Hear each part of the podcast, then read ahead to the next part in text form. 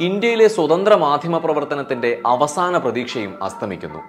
ജനാധിപത്യത്തിന്റെ നാലാം തൂണിന്റെ നിലനിൽപ്പ് തന്നെ അപകടത്തിലാകുന്നു. ഇന്ത്യൻ മാധ്യമരംഗത്തെ മുതലാളിത്തം അടിമകളാക്കി ഉടമകളാകുന്നു. അദാനി ഗ്രൂപ്പ് ചെയർമാനും ലോക കോടീശ്വരന്മാരിൽ പ്രധാനിയുമായ ഗൗതം അദാനി പ്രമുഖ വാർത്താ ചാനലായ എൻ ഡി ടി വിയുടെ നിർണായക ഓഹരികൾ സ്വന്തമാക്കിയെന്ന വാർത്തയ്ക്ക് വാഷിംഗ്ടൺ പോസ്റ്റ് ഉൾപ്പെടെയുള്ള അന്താരാഷ്ട്ര മാധ്യമങ്ങൾ കൊടുത്ത തലക്കെട്ടുകൾ ഈ വിധമായിരുന്നു. ഗുജറാത്ത് സർവകലാശാലയിലെ ബിരുദ പഠനം പാതി വഴിയിൽ ഉപേക്ഷിച്ച് ആയിരത്തി തൊള്ളായിരത്തി എഴുപത്തി എട്ടിൽ തന്റെ പതിനെട്ടാം വയസ്സിൽ തൊഴിലന്വേഷിച്ച് മുംബൈയിലെത്തിയ ഗൗതം അദാനി ഇന്ന് ഏഷ്യയിലെ ഏറ്റവും വലിയ ധനികനാണ്. കേവലം മൂന്ന് പതിറ്റാണ്ട് മാത്രമാണ് അദാനിക്ക് ലോകത്തെ അതിസമ്പന്നരുടെ പട്ടികയിലേക്ക് അതിവേഗം വളർന്നെടുക്കാൻ ആവശ്യമായി വന്നത്. ബിസിനസ്സിലെ കൂർമ്മബുദ്ധിയും വിട്ടുവീഴ്ചയില്ലായ്മയും അധികാരസ്ഥാനങ്ങളിലെ പിടിപ്പും കൈയഴിഞ്ഞ സ്വാധീനവുമെല്ലാം അദാനിയുടെ അതിവേഗ വളർച്ചയെ ത്വരിതപ്പെടുത്തി. അവിടെ നിന്നിങ്ങോട്ട് ഗുജറാത്തിലെ മുന്ദ്ര എന്ന തരിശുഭൂമിയിൽ തുറമുഖവും താപനിലയവും വാണിജ്യ കേന്ദ്രങ്ങളുമായി അദാനി തന്റെ സാമ്രാജ്യം കെട്ടിപ്പടുത്തു. മോദി സർക്കാർ അധികാരത്തിലെത്തിയതിനു ശേഷം നേട്ടമുണ്ടാക്കിയ കോർപ്പറേറ്റുകളുടെ പട്ടികയിൽ ഒന്നാമനാണ് ഗൗതം അദാനി.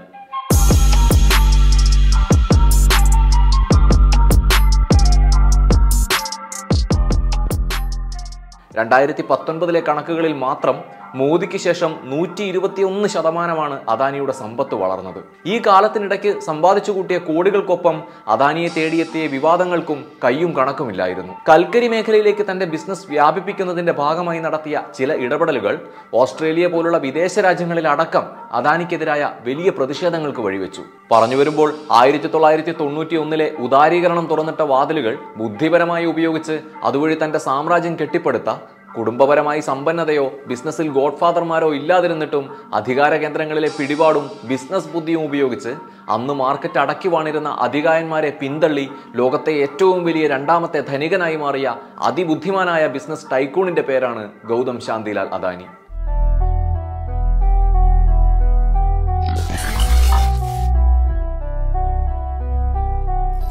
ആയിരത്തി തൊള്ളായിരത്തി അറുപത്തിരണ്ട് ഓഗസ്റ്റ് ഇരുപത്തിനാലിന് ഗുജറാത്തിലെ അഹമ്മദാബാദിൽ വസ്ത്രവ്യാപാരിയായിരുന്ന ശാന്തിലാൽ അദാനിയുടെയും ശാന്താബെൻ അദാനിയുടെയും എട്ടു മക്കളിൽ ഒരാളായിട്ടായിരുന്നു ഗൗതം അദാനിയുടെ ജനനം. ഗുജറാത്ത് സർവകലാശാലയിൽ കൊമേഴ്സ് വിദ്യാർത്ഥിയായിരിക്കെയാണ് അദാനി പഠനം പാതി വഴിയിൽ ഉപേക്ഷിച്ച് കച്ചവടം ചെയ്യാൻ ഇറങ്ങി പുറപ്പെടുന്നത്. കയ്യിൽ കരുതിയ തുച്ഛമായ പണവുമായി അഹമ്മദാബാദിൽ നിന്നും മുംബൈയിലേക്ക് പുറപ്പെട്ട ആ യാത്രയാണ് ഇന്ന് ലോകത്തെ ഏറ്റവും വലിയ രണ്ടാമത്തെ കോടീശ്വരനിൽ എത്തി നിൽക്കുന്നത്. എൺപതുകളുടെ തുടക്കത്തിൽ മുംബൈയിൽ എത്തുന്ന ഗൗതം പല ജോലികൾ അന്വേഷിച്ച് നടന്നു.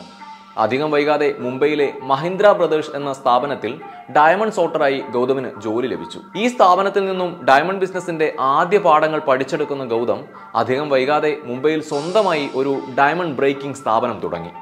തന്റെ ആദ്യ സംരംഭമായ ഈ സ്ഥാപനത്തിൽ നിന്ന് തന്നെ ഒറ്റ വർഷം കൊണ്ട് പത്ത് ലക്ഷത്തിന്റെ ലാഭം ഉണ്ടാക്കി അയാൾ തന്റെ വ്യാപാര ബുദ്ധി തെളിയിച്ചു. ആയിരത്തി തൊള്ളായിരത്തി എൺപത്തി ഒന്നിൽ ഗൗതമിന്റെ ജ്യേഷ്ഠൻ മൻസൂഖ് ഭായ് അദാനി അഹമ്മദാബാദിൽ ഒരു പ്ലാസ്റ്റിക് ഫാക്ടറി ആരംഭിച്ചു. ഇതിന്റെ നടത്തിപ്പിൽ സഹായിക്കാനായി മൻസൂഖ് മുംബൈയിൽ നിന്നും അനുജനെ വിളിച്ചു വരുത്തി. അങ്ങനെ ഗൗതമിന്റെ മേൽനോട്ടത്തിൽ കമ്പനി നല്ല രീതിയിൽ മുന്നോട്ട് പോകുമ്പോഴാണ് ഉൽപാദനത്തിന് ആവശ്യമായ അസംസ്കൃത വസ്തുവായ പി വി സി ഗ്രാന്യൂൾസിന്റെ ലഭ്യത പ്രതിസന്ധിയിലാകുന്നത്. എങ്ങനെയും കമ്പനിയുടെ പ്രവർത്തനം മുന്നോട്ട് കൊണ്ടുപോവുക എന്ന ഒറ്റ ലക്ഷ്യമേ ഗൗതമിനുണ്ടായിരുന്നുള്ളൂ. അതിനായി പല വഴികൾ ശ്രമിച്ചെങ്കിലും ഫലമുണ്ടായില്ല. ഒടുക്കം കമ്പനിയുടെ അതിജീവനത്തിന് മറ്റു വഴികളില്ലെന്ന് ഉറപ്പായതോടെ ആയിരത്തി തൊള്ളായിരത്തി എൺപത്തി എട്ടിൽ എക്സ്പോർട്ട് ഇമ്പോർട്ട് ലൈസൻസ് സംഘടിപ്പിച്ച ഗൗതം അദാനി എക്സ്പോർട്സ് എന്ന പേരിൽ ഒരു പോളിമർ ഇറക്കുമതി കമ്പനി തുടങ്ങി. ഗുജറാത്തിലെ കണ്ല തുറമുഖത്തായിരുന്നു അദാനി എക്സ്പോർട്സിന്റെ ആദ്യത്തെ ഓഫീസ് ഇട്ടത്. ചെറുകിട ബിസിനസ്സുകാർക്ക് വേണ്ടിയുള്ള ഇറക്കുമതിക്കൊപ്പം തന്നെ സ്റ്റേറ്റ് ഏജൻസികൾക്കായുള്ള ഇറക്കുമതിയിലേക്കും പതിയെ കടന്ന കമ്പനി ഇതിൽ നിന്നും വൻ ലാഭം കൊയ്തു. ഗവൺമെന്റിന് വേണ്ടി ഇറക്കുമതി ചെയ്യുന്ന ചരക്കുകളിൽ ബാക്കി വരുന്ന ഭാഗം മറിച്ചു വിറ്റ് അതിൽ നിന്നും അദാനി കോടികൾ സമ്പാദിക്കുന്നുണ്ട്. പിന്നീട് അങ്ങോട്ട് അദാനിക്ക് വളർച്ചയുടെ കാലമായിരുന്നു. ആയിരത്തി തൊള്ളായിരത്തി എൺപത്തി എട്ടിൽ നൂറ് മെട്രിക് ടൺ കാർഗോ ക്ലിയർ ചെയ്ത അദാനി എക്സ്പോർട്ട് ആയിരത്തി തൊള്ളായിരത്തി തൊണ്ണൂറ്റി രണ്ടിൽ നാൽപ്പതിനായിരം മെട്രിക് ടൺ ക്ലിയർ ചെയ്യുന്ന നിലയിലേക്ക് വളർന്നു. പതിയെ പി വി സി ഗ്രാനുൾസിന് പുറമെ കെമിക്കലുകളും പെട്രോളിയം ഉൽപ്പന്നങ്ങളും ഇറക്കുമതി ചെയ്യാൻ തുടങ്ങി. ആയിരത്തി തൊള്ളായിരത്തി തൊണ്ണൂറ്റി ഒന്നിലെ ഉദാരവൽക്കരണ നയം അദാനിക്കും കമ്പനിക്കും അവസരങ്ങളുടെ പുതിയ വാതായനങ്ങൾ തുറന്നു. ഈ സാഹചര്യം ഉപയോഗിച്ച് അദാനി എക്സ്പോർട്സ് തങ്ങളുടെ business metal textiles agro products എന്നീ മേഖലകളിലേക്ക് കൂടി വ്യാപിപ്പിച്ചു. ആയിരത്തി തൊള്ളായിരത്തി തൊണ്ണൂറ്റി അഞ്ചിൽ ഗുജറാത്ത് സർക്കാർ സംസ്ഥാനത്ത് പത്ത് പുതിയ തുറമുഖങ്ങൾ സ്വകാര്യ പങ്കാളിത്തത്തോടെ വികസിപ്പിച്ചെടുക്കുമെന്ന് പ്രഖ്യാപനം നടത്തി. ഈ കോൺട്രാക്ട് അദാനിക്ക് കിട്ടി. അതിനു പിന്നിലും ഒരു കഥയുണ്ടായിരുന്നു. ആയിരത്തി തൊള്ളായിരത്തി തൊണ്ണൂറ്റി ഒന്നിൽ അമേരിക്കൻ കമ്പനിയായ കാർഗിൽ ഗുജറാത്തിലെ കച്ചിൽ ഒരു ഉപ്പ് ഉൽപാദന കേന്ദ്രം തുടങ്ങാനുള്ള പ്ലാനുമായി അദാനിയെ സമീപിച്ചു. ഉപ്പ് കയറ്റി അയക്കുന്നതിനായി തൊട്ടടുത്ത് മുന്ദ്രയിൽ ഒരു ചെറു തുറമുഖം കൂടി തുടങ്ങാനായിരുന്നു പദ്ധതി. അദാനിയുടെ കമ്പനിയുമായി ഫിഫ്റ്റി ഫിഫ്റ്റി പാർട്ട്ണർഷിപ്പായിരുന്നു കാർഗിൽ മുന്നോട്ട് വെച്ചത്. ഈ പ്രൊജക്ട് പ്ലാൻ അംഗീകരിച്ച അദാനി സർക്കാരിലെ തന്റെ സർവ സ്വാധീനവും ഉപയോഗിച്ച് പേപ്പറുകളും അനുമതികളും എല്ലാം നേടിയെടുത്തു. പ്രൊജക്ടിന് വേണ്ടി പല വഴിക്കായി അദാനി ഗ്രൂപ്പ് കുറെ തീരദേശ ഭൂമിയും സ്വന്തമാക്കി. ഈ സമയത്താണ് കേന്ദ്രത്തിന്റെ വിദേശ നിക്ഷേപ നയത്തിൽ മാറ്റം വരുന്നത്. പോർട്ടുകൾ നിർമ്മിക്കുന്നതിൽ നൂറ് ശതമാനം വിദേശ നിക്ഷേപം ആകാമെന്ന അറിയിപ്പ് വന്നതോടെ അതുവരെ ഉണ്ടായിരുന്ന ഉടമ്പടിയിൽ നിന്നും കാർഗിൽ കമ്പനി പിന്മാറി. ഫിഫ്റ്റി ഫിഫ്റ്റി തീരുമാനം മാറ്റി അവരത് എൺപത്തി ഒൻപത് പതിനൊന്ന് എന്നാക്കിയതോടെ അദാനി ഗ്രൂപ്പ് ഈ പ്രൊജക്റ്റിൽ നിന്നും പിന്മാറി. അങ്ങനെ വലിയ പ്രതീക്ഷയിൽ തുടങ്ങി വെച്ച പ്രൊജക്ട് പാതി വഴിയിൽ ഉപേക്ഷിക്കേണ്ടി വന്ന് ഇനി എന്ത് എന്നറിയാതെ അദാനി ഗ്രൂപ്പ് നിൽക്കുമ്പോഴാണ് ലോട്ടറി അടിച്ചണക്കെ ഗുജറാത്ത് സർക്കാരിന്റെ തുറമുഖ സ്വകാര്യവൽക്കരണ പദ്ധതി വരുന്നത്. കാർഗിൽ ഗ്രൂപ്പുമായി ഏർപ്പെട്ട കരാറിൽ പോർട്ട് തുടങ്ങുന്നതിനാവശ്യമായ സർവ അനുമതികളും പല വഴിക്കായി ഏറ്റെടുത്ത ആയിരക്കണക്കിന് വരുന്ന ഭൂമിയും കയ്യിൽ വെച്ച് പകച്ചു നിൽക്കുന്ന അദാനിക്ക് ഈ കോൺട്രാക്റ്റിൽ ഒപ്പിടാൻ രണ്ടാമതൊന്ന് ആലോചിക്കേണ്ടി വന്നില്ല. അങ്ങനെ ഉപ്പ് കൊണ്ടുപോകാനുള്ള ചെറുകിട ജെട്ടി പ്ലാൻ ചെയ്തിരുന്ന മുന്ദ്രയിൽ സർക്കാർ പിന്തുണയോടെ അദാനി ഒരു വൻകിട തുറമുഖം തന്നെ തുറന്നു. അതുവരെ പ്രധാന തുറമുഖമായിരുന്ന കണ്ട പോർട്ടിനെ തള്ളി വലിയ ചരക്ക് കപ്പലുകൾ മുന്ദ്ര പോർട്ടിൽ അടുത്തതോടെ കഥയാകെ മാറി. മുന്ദ്ര പോർട്ടിലെ ഇറക്കുമതി വഴി കൽക്കരി വ്യവസായത്തിലേക്ക് കൂടി കടന്നതോടെ അദാനി എക്സ്പോർട്സിന്റെ പ്രവർത്തന മേഖല പിന്നെയും വിപുലമായി. നരേന്ദ്രമോദി ഗുജറാത്ത് മുഖ്യമന്ത്രിയായിരിക്കെ ആ പരിചയത്തിന്റെ പുറത്ത് മുന്ദ്രയിൽ ഒരു സ്പെഷ്യൽ എക്കണോമിക് സോണിനുള്ള അനുമതിയും അദാനി നേടിയെടുത്തു. അതുവഴി തന്റെ സാമ്രാജ്യത്തിന്റെ വലുപ്പം ഇരട്ടിയോ ഇരട്ടിയുടെ ഇരട്ടിയോ ആയി അയാൾ വർദ്ധിപ്പിച്ചു. അധികം വൈകാതെ ഇന്ത്യയിലെ ഏറ്റവും തിരക്കേറിയ വിമാനത്താവളങ്ങളും തുറമുഖങ്ങളും കൽക്കരി ഖനികളും വൈദ്യുത നിലയങ്ങളും അദാനി ഗ്രൂപ്പിന്റെ ഉടമസ്ഥതയിലായി. ബിസിനസ്സിൽ ഒട്ടേറെ നിയമലംഘനങ്ങളും അദാനി ഗ്രൂപ്പ് നടത്തി. കച്ച് ജില്ലയിലെ വാട്ടർ ഫ്രണ്ട് വികസന പദ്ധതിക്കായി പരിസ്ഥിതി നാശം വരുത്തിയതിന് രണ്ടായിരത്തി പതിമൂന്നിൽ യു പി എ ഗവൺമെന്റിന്റെ കാലത്ത് പരിസ്ഥിതി മന്ത്രാലയം അദാനി ഗ്രൂപ്പിന് ഇരുന്നൂറ് കോടി രൂപ പിഴ ചുമത്തിയിരുന്നു. എന്നാൽ ബി ജെ പി സർക്കാർ അധികാരത്തിൽ കയറിയതോടെ രണ്ടായിരത്തി പതിനഞ്ചിൽ പരിസ്ഥിതി മന്ത്രാലയം ഈ കേസിൽ മലക്കം മറിഞ്ഞു. ഇരുന്നൂറ് കോടിയുടെ പിഴ അദാനി അടയ്ക്കേണ്ടതില്ലെന്ന് ബി ജെ പി ഭരണകാലത്ത് അവർ ഉത്തരവിറക്കി. കേസിൽ നിന്ന് അദാനി പുഷ്പം പോലെ ഇറങ്ങി വന്നു. കമ്പനി ഹരിത ചട്ടലംഘനങ്ങൾ ഒന്നും നടത്തിയിട്ടില്ലെന്ന് നിരീക്ഷിച്ച മന്ത്രാലയം അതിനൊപ്പം തന്നെ കമ്പനി വിപുലീകരിക്കാനുള്ള അദാനിയുടെ ആവശ്യവും പരിഗണിച്ചു. ഇന്ത്യയിലെ മറ്റ് ബിസിനസ് ഭീമന്മാരെ പോലെ പടിപടിയായുള്ള വളർച്ചയായിരുന്നില്ല അദാനിയുടേത്. കണ്ണടച്ചു തുറക്കുന്ന വേഗത്തിലായിരുന്നു അദാനി ഗ്രൂപ്പിന്റെ ബിസിനസ് സാമ്രാജ്യം വളർന്നു പന്തലിച്ചത്. അധികാര കേന്ദ്രങ്ങളിൽ നിന്നും അദാനിക്ക് ലഭിച്ചിരുന്ന വഴിവിട്ട സഹായങ്ങൾ ഇതിന് പ്രധാന കാരണമായിരുന്നു. ഭരണകൂടവും അദാനിയും തമ്മിൽ നിയമവിരുദ്ധമായ കൊടുക്കൽ വാങ്ങലുകൾ നടക്കുന്നുണ്ട് എന്ന ആരോപണം ശക്തമായിരിക്കുന്ന സമയത്തായിരുന്നു അദാനി എനർജിക്കും അദാനി പവറിനുമെതിരായ സി എ ജി റിപ്പോർട്ടുകൾ പുറത്തു വന്നത്. രണ്ടായിരത്തി ആറ് മുതൽ രണ്ടായിരത്തി ഒൻപത് വരെയുള്ള വർഷങ്ങളിൽ സർക്കാർ സ്ഥാപനമായ Gujarat state petroleum corporation open മാർക്കറ്റിൽ നിന്നും നാച്ചുറൽ ഗ്യാസ് വാങ്ങി വാങ്ങിയതിന്റെ പകുതി വിലയ്ക്ക് അദാനി പവറിന് വിറ്റു എന്നതായിരുന്നു ഒന്നാമത്തെ ആരോപണം. ഈ കച്ചവടത്തിലൂടെ അദാനി ഗ്രൂപ്പിന് എഴുപത് കോടിയുടെ ലാഭമുണ്ടായി എന്നും സി എ ജി റിപ്പോർട്ടിൽ വ്യക്തമാക്കിയിരുന്നു. രണ്ടാമത്തെ കേസ് രണ്ടായിരത്തി ഒൻപതിനും രണ്ടായിരത്തി പന്ത്രണ്ടിനും ഇടയിൽ അദാനി പവറിന്റെ പ്രവർത്തനത്തിലുണ്ടായ വീഴ്ചയുടെ ഭാഗമായി സംഭവിച്ച വൈദ്യുതി മുടക്കത്തിന്റെ പേരിൽ ഗുജറാത്തിലെ സ്റ്റേറ്റ് ഇലക്ട്രിസിറ്റി ബോർഡായ ഗുജറാത്ത് ഊർജ വികാസ് നിഗം എൺപത് കോടി രൂപ അദാനിയിൽ നിന്നും പിഴ ഈടാക്കിയതുമായി ബന്ധപ്പെട്ടായിരുന്നു. സി എ ജി റിപ്പോർട്ടിൽ പറഞ്ഞതനുസരിച്ച് എഗ്രിമെന്റ് പ്രകാരം അദാനി പവർ പിഴയായി അടക്കേണ്ടിയിരുന്നത് ചുരുങ്ങിയത് ഇരുന്നൂറ്റി നാൽപ്പത് കോടി രൂപയായിരുന്നു. സർക്കാർ സഹായത്തിൽ കോടികൾ എറിഞ്ഞ് അദാനി കൺലയിൽ പടുത്തുയർത്തിയ സ്പെഷ്യൽ എക്കണോമിക് സോണിനെതിരെയും വലിയ രീതിയിലുള്ള ആരോപണങ്ങൾ ഉയർന്നു. കോസ്റ്റൽ റെഗുലേഷൻ സോണിൽപ്പെടുന്ന പതിനാറായിരം ഏക്കറോളം സ്ഥലമായിരുന്നു ഈ സെസ് പദ്ധതിക്കായി ഗുജറാത്ത് സർക്കാർ അദാനി ഗ്രൂപ്പിന് പതിച്ചു നൽകിയത്. ഇതിനെതിരെ അഹമ്മദാബാദ് ഹൈക്കോടതിയിലെ അഭിഭാഷകനായിരുന്ന അഡ്വക്കേറ്റ് ആനന്ദ് യാഗ്നിക് രംഗത്ത് വന്നിരുന്നു. അദ്ദേഹം അന്ന് പറഞ്ഞത് കോസ്റ്റൽ റെഗുലേഷൻ സോൺ നിയമമനുസരിച്ച് കണ്ട്ല പോർട്ടിന്റെ പരിസരത്ത് സെസ് സ്ഥാപിക്കാൻ പാരിസ്ഥിതിക പ്രശ്നങ്ങൾ ചൂണ്ടിക്കാട്ടി അനുവദിക്കാതിരുന്ന ഗുജറാത്ത് സർക്കാരിന് പക്ഷെ അദാനിക്ക് അനുമതി കൊടുക്കാൻ രണ്ടാമതൊന്ന് ആലോചിക്കേണ്ടി വന്നില്ല എന്നായിരുന്നു. ഈ സംഭവങ്ങളൊക്കെ ഭരണവർഗവുമായി പ്രത്യേകിച്ച് അന്നത്തെ ഗുജറാത്ത് മുഖ്യമന്ത്രിയായിരുന്ന നരേന്ദ്രമോദിയുമായുള്ള അദാനിയുടെ അടുപ്പത്തെ പറ്റിയും അതുവഴി അയാളുടെ ബിസിനസ്സിൽ നേടിയെടുത്ത വഴിവിട്ട സഹായങ്ങളെ പറ്റിയുമുള്ള വലിയ ചർച്ചകൾക്ക് വഴിവെച്ചു. രണ്ടായിരത്തി പതിനാല് തെരഞ്ഞെടുപ്പിൽ ബി ജെ പിയുടെ പ്രധാനമന്ത്രി സ്ഥാനാർത്ഥിയായിരുന്ന നരേന്ദ്രമോദി തന്റെ ഇലക്ഷൻ ക്യാമ്പയിന്റെ ഭാഗമായി അഹമ്മദാബാദിൽ നിന്നും ഡൽഹിയിലേക്ക് പറന്നത് അദാനിയുടെ പ്രൈവറ്റ് ജെറ്റിലായിരുന്നു. ഈ സംഭവം കൂടി ആയതോടെ അന്ന് വരെ അഭ്യൂഹങ്ങളായി പരന്നിരുന്ന വാർത്തകൾ ഊട്ടിയുറപ്പിക്കപ്പെട്ടു രണ്ടായിരത്തി പതിനാല് തെരഞ്ഞെടുപ്പിൽ നരേന്ദ്രമോദിയുടെ മാർക്കറ്റിംഗ് ക്യാമ്പയിൻ നടത്തുന്നത് അദാനിയാണെന്ന് ആരോപിച്ച് കോൺഗ്രസ് നേതാവ് രാഹുൽ ഗാന്ധി രംഗത്ത് വന്നിരുന്നു.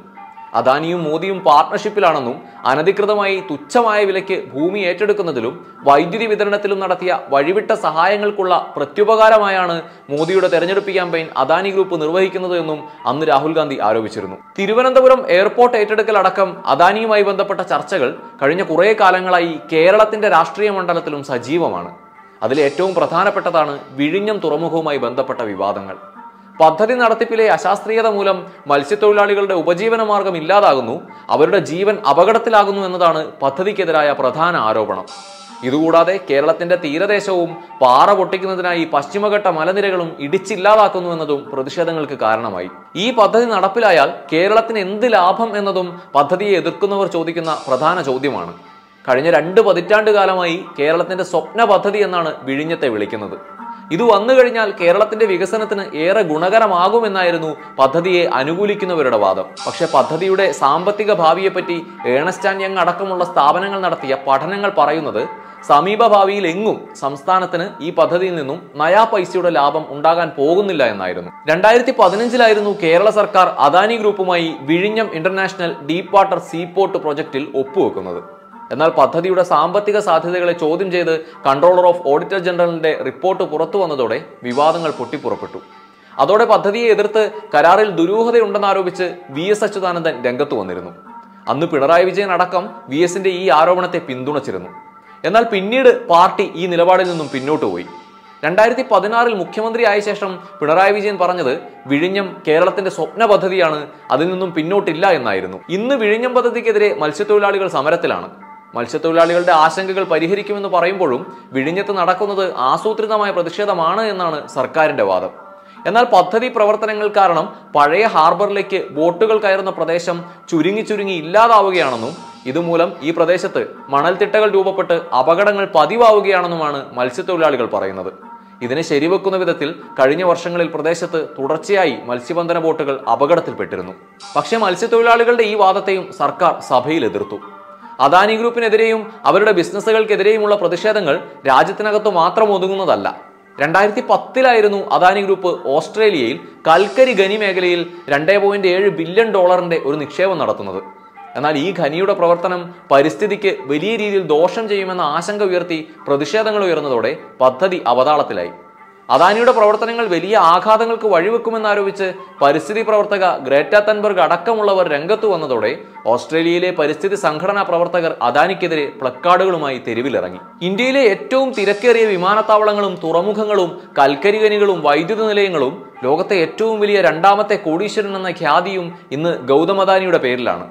സമ്പത്തിന്റെ കാര്യത്തിൽ ഇനി അദാനിക്ക് മുന്നിലുള്ളത് ടെസ്ല സ്ഥാപകൻ എലൺ മസ്ക് മാത്രമാണ്. മാധ്യമങ്ങൾ ഭരണകൂടങ്ങളുടെ അടിമയാകുന്നു എന്ന വിമർശനം ഇന്ത്യയിൽ വൻതോതിൽ ഉയർന്ന ഇക്കാലത്ത് സ്വല്പം മാറി സഞ്ചരിച്ച ദേശീയ മാധ്യമമായ എൻ വാങ്ങി എന്നതാണ് അദാനി ഗ്രൂപ്പിന്റെ ബിസിനസ് എക്സ്പാൻഷന്റെ ഏറ്റവും പുതിയ നീക്കം. ഭരണകൂടത്തിന്റെ അളവറ്റ പിന്തുണയും അതുകൊണ്ട് തന്നെ അനായാസമായി ലഭിക്കുന്ന ബാങ്ക് വായ്പകളുമാണ് കൂടുതൽ മേഖലകൾ കീഴടക്കാനും പുതിയ പ്രഖ്യാപനങ്ങൾ നടത്താനും അദാനിയെ സഹായിക്കുന്നത്. എന്നാൽ കമ്പനിയുടെ മൂലധന സമാഹരണം അതിനൊത്ത് ഉയരുന്നില്ല. ധനവിനിയോഗത്തിലും കാര്യമായ പുരോഗതിയില്ല. തുറമുഖം വിമാനത്താവളം ഖനികൾ ഗ്രീൻ എനർജി അടിസ്ഥാന സൗകര്യ വികസനം എന്നിവയ്ക്കൊപ്പം സിമന്റ് മീഡിയ വാതക മേഖല ടെലികോം തുടങ്ങി ഒട്ടേറെ മേഖലകളിൽ ഇന്ന് അദാനിക്ക് സാന്നിധ്യമുണ്ട്. എന്നാൽ പദ്ധതികൾ പ്രഖ്യാപിക്കുന്നതിനനുസരിച്ചുള്ള സുരക്ഷിത ആസ്തി കമ്പനിക്ക് ഇല്ല എന്നാണ് അമേരിക്കൻ ക്രെഡിറ്റ് റേറ്റിംഗ് ഏജൻസിയായ ക്രെഡിറ്റ് സൈറ്റ്സിന്റെ റിപ്പോർട്ടിൽ പറയുന്നത്. വലിയ മൂലധനം ആവശ്യമായ പുതിയ വ്യവസായങ്ങളാണ് കമ്പനി തുടങ്ങുന്നത്. പുതിയ മേഖലകൾ പരസ്പര ബന്ധമില്ലാത്തതായതിനാൽ കമ്പനിക്ക് ഭാവിയിൽ ബാധ്യത ഉണ്ടായേക്കാമെന്നും റിപ്പോർട്ടിൽ നിരീക്ഷണമുണ്ട്. വിമാനത്താവളങ്ങൾക്കൊപ്പം നഗരജല മാനേജ്മെന്റ് ഇൻഡസ്ട്രിയൽ വായ്പകൾ വൈദ്യുതി വിതരണം ഡാറ്റാ സെന്ററുകൾ പ്രതിരോധം അഗ്രി പ്രൊഡക്ട്സ് വാർത്താ മാധ്യമം തുടങ്ങി ഓരോ മേഖലയിലെയും വിപണി മേധാവിത്വത്തിന് വേണ്ടിയുള്ള മത്സരമാണ് പുതിയ തീരുമാനങ്ങൾക്ക് അദാനിയെ പ്രേരിപ്പിക്കുന്നതെന്നും ഇത് സൂക്ഷ്മതയില്ലാത്തതാണെന്നും വിമർശനമുണ്ട്. മുകേഷ് അംബാനി നേതൃത്വം നൽകുന്ന കമ്പനികളോട് അദാനി നടത്തുന്ന മത്സരം ആരോഗ്യകരമല്ല എന്നും റിപ്പോർട്ടിൽ പറയുന്നുണ്ട്. കമ്പനിയുടെ പ്രൊമോട്ടർ എന്ന നിലയിൽ അദാനിയുടെ ഭാഗത്തു നിന്ന് മതിയായ മൂലധന നിക്ഷേപത്തിന് തെളിവുകളില്ല എന്നും ക്രെഡിറ്റ് സൈറ്റ്സ് റിപ്പോർട്ട് വ്യക്തമാക്കുന്നുണ്ട്. ഗ്രൂപ്പിന്റെ ആക്രമണാത്മക വിപുലീകരണ ശ്രമങ്ങളും പരിസ്ഥിതി സാമൂഹിക ഭരണതലങ്ങളിലെ അപകട സാധ്യതകൾ മുതൽ പുതിയതോ മുമ്പ് നടത്തി പരിചയമില്ലാത്തതോ ആയ ബിസിനസ്സുകളിലേക്കുള്ള കടന്നുകയറ്റം വരെയുള്ള നിരവധി ആശങ്കകൾ ക്രെഡിറ്റ് റിപ്പോർട്ട് പങ്കുവെക്കുന്നുണ്ട്. കടത്തിലാണെന്നതും മൂലധനം എവിടെയെന്നുമുള്ള ചോദ്യങ്ങൾ അദാനി ഗ്രൂപ്പിന് മേൽ കാലങ്ങളായുള്ളതാണ് ബാങ്കുകളിൽ നിന്നും വൻതോതിൽ അദാനി കമ്പനികൾ കടമെടുക്കുന്നുമുണ്ട്. വിവിധ രാജ്യങ്ങളിൽ സാന്നിധ്യമുള്ളതുകൊണ്ട് തന്നെ വിദേശ ബാങ്കുകളിൽ നിന്നുള്ള കടമെടുപ്പ് കമ്പനിയെ സംബന്ധിച്ചിടത്തോളം അനായാസമാണ്. ഇന്ത്യയിലെ ഭരണകൂടവുമായുള്ള അടുപ്പവും വിദേശ കടം ലഭിക്കാൻ അദാനി ഗ്രൂപ്പിന് വലിയ സഹായമാകുന്നുണ്ട്. കടബാധ്യതയിൽ നട്ടം തിരിയുമ്പോഴും അദാനിക്ക് വായ്പ അനുവദിക്കാൻ കേന്ദ്രം ബാങ്കുകൾക്ക് മേൽ സമ്മർദ്ദം ചെലുത്തുന്നു എന്നാരോപിച്ച് കോൺഗ്രസ് നേതാവ് ഗൗരവ് വല്ലഭ് കഴിഞ്ഞ ഓഗസ്റ്റിൽ രംഗത്ത് വന്നിരുന്നു. രണ്ടായിരത്തി ഇരുപത് ഏപ്രിലിനും രണ്ടായിരത്തി ഇരുപത്തിരണ്ട് ജൂണിനും ഇടയിൽ അദാനി ഗ്രൂപ്പ് നേടിയ പ്രധാന വായ്പകളുടെ നാൽപ്പത് ശതമാനവും സ്റ്റേറ്റ് ബാങ്ക് ഓഫ് ഇന്ത്യയിൽ നിന്നായിരുന്നു. ദേശീയ സമ്പദ് വ്യവസ്ഥയെയും ബാങ്കുകളെയും വൻ അപകടത്തിലാക്കി അത്തരം അനുവാദത്തിലുള്ള വായ്പകൾ അനുവദിക്കാൻ എസ് ബി ഐ പോലുള്ള ബാങ്കുകളിൽ സർക്കാർ സമ്മർദ്ദം ചെലുത്തുന്നത് രാജ്യത്ത് സൃഷ്ടിക്കുന്ന കടക്കെണി ആശങ്കാജനകമാണെന്നും അന്ന് കോൺഗ്രസ് വൃത്തങ്ങൾ ചൂണ്ടിക്കാട്ടിയിരുന്നു. രണ്ടായിരത്തി പതിനാലിൽ അൻപത്തി അഞ്ച് ദശാംശം ഒൻപത് പൂജ്യം ലക്ഷം കോടിയായിരുന്ന ദേശീയ കടബാധ്യതകൾ രണ്ടായിരത്തി ഇരുപത്തിരണ്ടിൽ നൂറ്റി അൻപത്തിരണ്ട് ദശാംശം ഒന്ന് ഏഴ് ലക്ഷം കോടി രൂപയായി ഉയർന്നതിന് പിന്നിൽ മോദി സർക്കാർ അധികാര സ്ഥാനങ്ങൾ ദുർവിനിയോഗം ചെയ്ത് തങ്ങളുടെ സുഹൃത്തുക്കൾക്ക് വഴിവിട്ട സഹായങ്ങൾ ചെയ്തു കൊടുത്തതുകൊണ്ടാണെന്നായിരുന്നു കോൺഗ്രസിന്റെ പ്രധാന ആരോപണം. കഴിഞ്ഞ ഏതാനും മാസങ്ങളായി അത്ഭുതകരമായ കുതിപ്പാണ് അദാനി ഓഹരികൾ നടത്തുന്നത്. അദാനി ഗ്രൂപ്പിന്റെ ആറ് കമ്പനികളാണ് ഓഹരി വിപണിയിൽ ലിസ്റ്റ് ചെയ്തിട്ടുള്ളത്. ഇവയിൽ അഞ്ച് കമ്പനിയുടെയും ഓഹരികൾ രണ്ടായിരത്തി ഇരുപത് ഏപ്രിൽ മുതൽ ഉണ്ടാക്കിയ നേട്ടം ആയിരം ശതമാനത്തിലധികമാണ്. ഇത് എങ്ങനെയാണെന്ന് മൂക്കത്ത് വിരൽ വെച്ച് നിൽക്കുകയാണ് ഇന്ത്യൻ ബിസിനസ് ലോകം. കമ്പനിയുടെ പ്രൊമോട്ടർമാർ തന്നെ ഓഹരി വാങ്ങിക്കൂട്ടുന്നതും ഓഹരികളുടെ മൂല്യം ഉയർത്തുന്നതും ഓഹരി പണയപ്പെടുത്തി പണമെടുക്കുന്നതുമെല്ലാം അദാനി ഗ്രൂപ്പിന്റെ കമ്പനികളിൽ പതിവാണ്. തങ്ങളുടെ തന്നെ ലിസ്റ്റ് ചെയ്ത എല്ലാ കമ്പനികളുടെയും ഓഹരികൾ പരസ്പരം വാങ്ങിക്കൂട്ടിയാണ് ഓഹരിയുടെ മൂല്യം ഉയർത്തുന്നത്. കഴിഞ്ഞയിടെ ഉണ്ടായ അദാനി പവർ ഓഹരിയുടെ മുന്നേറ്റം ഇതിന് വലിയ ഉദാഹരണമാണ്. ഒരു വർഷത്തിനുള്ളിൽ ഓഹരിയുടെ വില മൂന്നിരട്ടിയിലേറെയാണ് ഉയർന്നത്. കൂടുതൽ ഓഹരിയും പ്രൊമോട്ടർമാരുടെ പക്കലാണുള്ളത്. പ്രൊമോട്ടർമാരുടെ പക്കൽ ഭൂരിഭാഗം ഓഹരിയുമുള്ള കമ്പനിയുടെ ഓഹരി മൂല്യം ഉയരുന്നത് ഇവരുടെ ആസ്തിയിൽ വലിയ വർധനയുണ്ടാക്കും. ഒരു ഇന്ത്യൻ വ്യവസായിയും അയാളുടെ സംരംഭങ്ങളും വിജയിക്കുന്നതും ലാഭം ഉണ്ടാക്കുന്നതും രാജ്യത്തെ സംബന്ധിച്ചിടത്തോളം സന്തോഷമുണ്ടാക്കുന്ന കാര്യം തന്നെയാണ്. പക്ഷെ അദാനിയുടെ കാര്യത്തിൽ അങ്ങനെയല്ല. അയാളുടെ ബിസിനസ് വിജയമോ അതുവഴി അയാൾക്കുണ്ടാകുന്ന വളർച്ചയോ ഒന്നുമല്ല ഇവിടെ ചോദ്യം ചെയ്യപ്പെടുന്നത്. ഭരണവർഗത്തിലെ പിടിപാടും ബന്ധങ്ങളും ഉപയോഗിച്ച് അനധികൃതമായി അയാൾ നേടിയെടുക്കുന്ന വഴിവിട്ട അനുമതികളും സഹായങ്ങളുമാണ് ചോദ്യം ചെയ്യപ്പെടുന്നത്. അതുവഴി അയാൾ രാജ്യത്തിന് ഉണ്ടാക്കി വെക്കുന്ന കയ്യും കണക്കുമില്ലാത്ത കടബാധ്യതയാണ് ചോദ്യം ചെയ്യപ്പെടുന്നത്. തന്റെ സാമ്രാജ്യം വളർത്തുന്നതിനായി പരിസ്ഥിതിക്ക് മേലെ അനിയന്ത്രിതമായി ഒരു മാനദണ്ഡങ്ങളും പാലിക്കാതെ അയാൾ നടത്തുന്ന കടന്നുകയറ്റങ്ങളെയാണ് ചോദ്യം ചെയ്യുന്നത്. ലോക പട്ടിണി സൂചികയിലെ നൂറ്റി പതിനാറ് രാജ്യങ്ങളുടെ പട്ടികയിൽ നൂറ്റിയൊന്നാണ് ഇന്ത്യയുടെ സ്ഥാനം. ആഗോള ദാരിദ്ര്യ സൂചികയിൽ അറുപത്തിരണ്ടാമതും. അതേ ഇന്ത്യയിലെ ഗൗതമദാനി എന്ന വ്യവസായി ലോകസമ്പന്നരുടെ പട്ടികയിൽ രണ്ടാമനാവുകയും ഈ മാറ്റങ്ങളൊക്കെ സംഭവിച്ചത് കഴിഞ്ഞ എട്ട് വർഷങ്ങൾക്കിടയിലാണ് എന്നുമിരിക്കെ ഈ ചോദ്യങ്ങളൊക്കെ ചോദിക്കുക തന്നെ വേണം.